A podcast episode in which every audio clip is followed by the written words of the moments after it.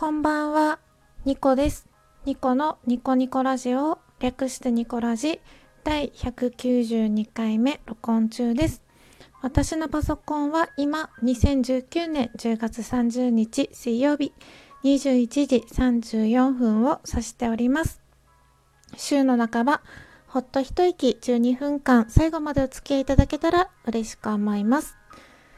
なんだか少しだけお久しぶりでしょうか。改めましてこんばんは、ニコです。お元気ですか？今日は早速ですが、お便りをご紹介させていただこうと思います。お便りというかですね、ダイレクトメールをいただきまして、前回の仕事の愚痴の回をね、聞いてくださった皆様、本当にありがとうございます。番組をツイートしてくれたり、リツイートしてくれたり、コメントいただいたり、すごくね嬉しかったです。特にへこんでいたので、へこんだ心に染みました。皆様の優しいお言葉が本当にありがとうございます。でそれを聞いたですね、ソワレさんから、もうニコラジではおなじみになってきましたこのラジオなーにのソワレさんからダイレクトメールをいただいてまして、そちらをお便りとして番組内でご紹介してもよろしいですかって聞いたらですね、快諾してくださったので、こちらでご紹介させていただこうと思います。ニコさん、こんにちは。こちらは曇り空です。すっきり晴れた秋晴れの少ないこの秋になっています。ラジオトーク拝聴しました。私のトークはいつもバラバラで、日常のこと、好きな映画のこと、家族のこと、ほんといろいろで、ガチャもあったりして、そういえばコンテンツとして定めていませんでも誰かのためにならなくても、発声や発信をするとき、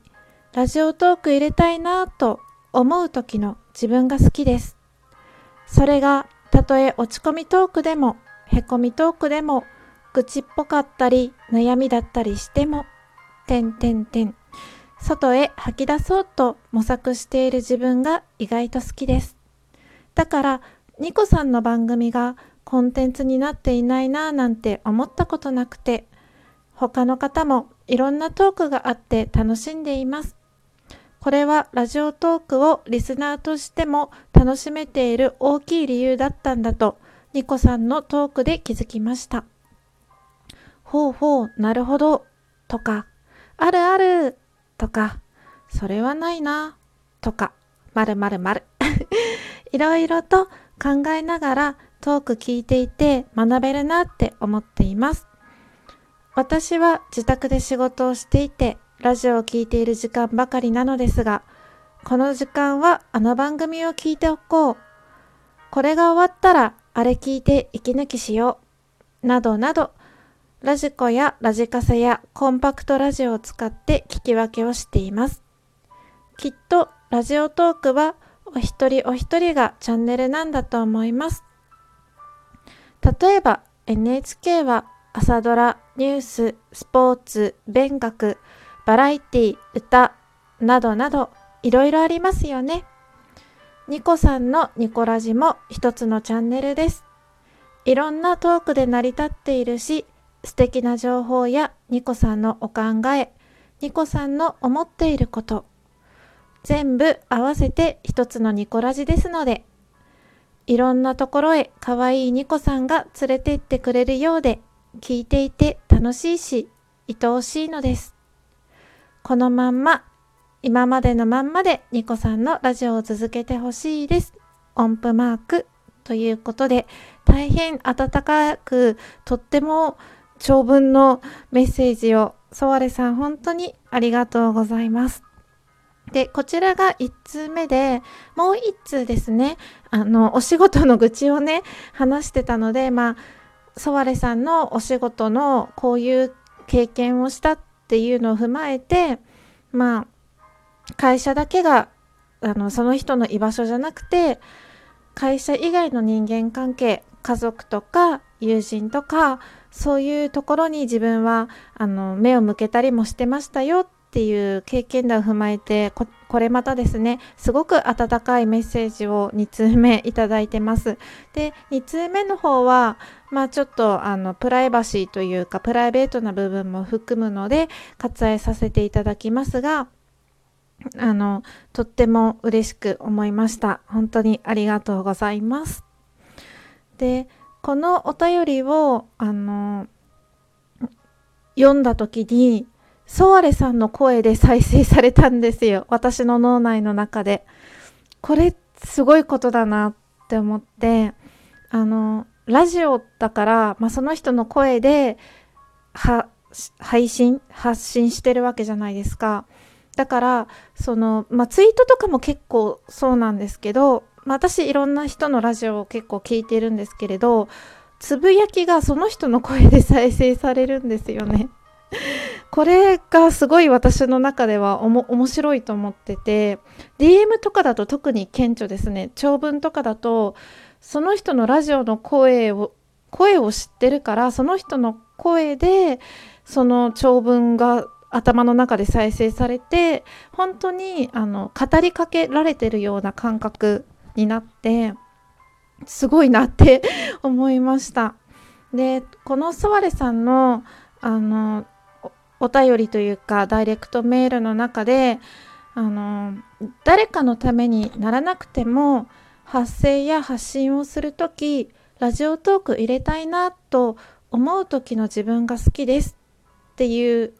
一文が私の心にすごく刺さって、そういえば私最初の方は自分のブログの代わりにこのラジオトークを録音してたなって思ったんですよ。すごく本当に究極の自己満で行ってて、でもやっぱり配信するからには聞いてほしいって思う気持ちもあったんですね、確かに。けど割合で言えば圧倒的に自分の記録のため、自分のため 98% ぐらいみたいな感じでやってたのが、なんか他のトーカーさんは本当にリスナーさん、聞いている人のことを考えて配信してる方が多いんですよ。だから面白い話だったり飽きない番組になってて、私はただ本当に自分の日常を話してるだけで、なんかダメだなみたいなコンテンツとしてあんまり成り立ってないなって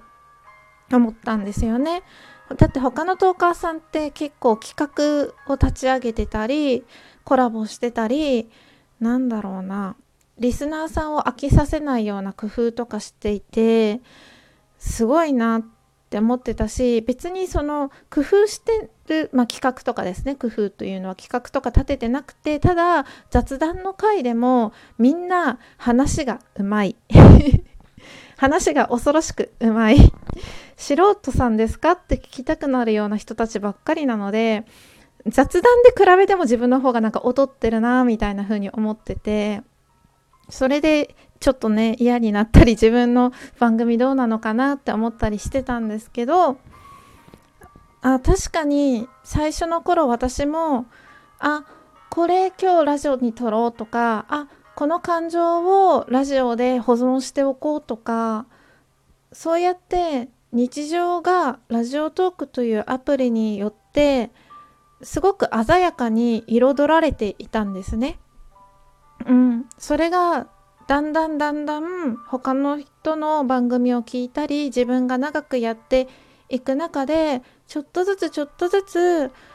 だんだんとモノクロになっていったような気がして、色を失っていった気がしました。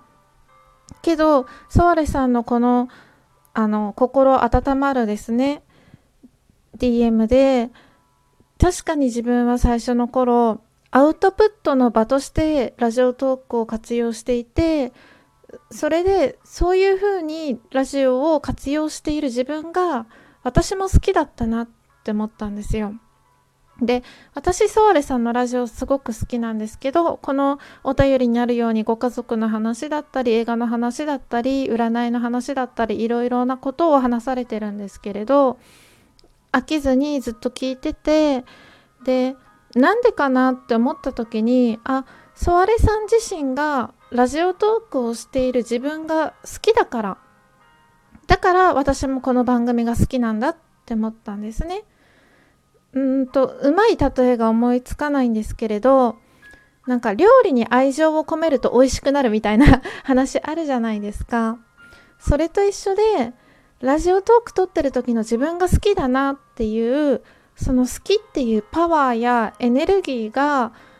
声に出てて、でそのエネルギーやパワーがある声を聞くことで、私も元気をもらってたんだなって思いました。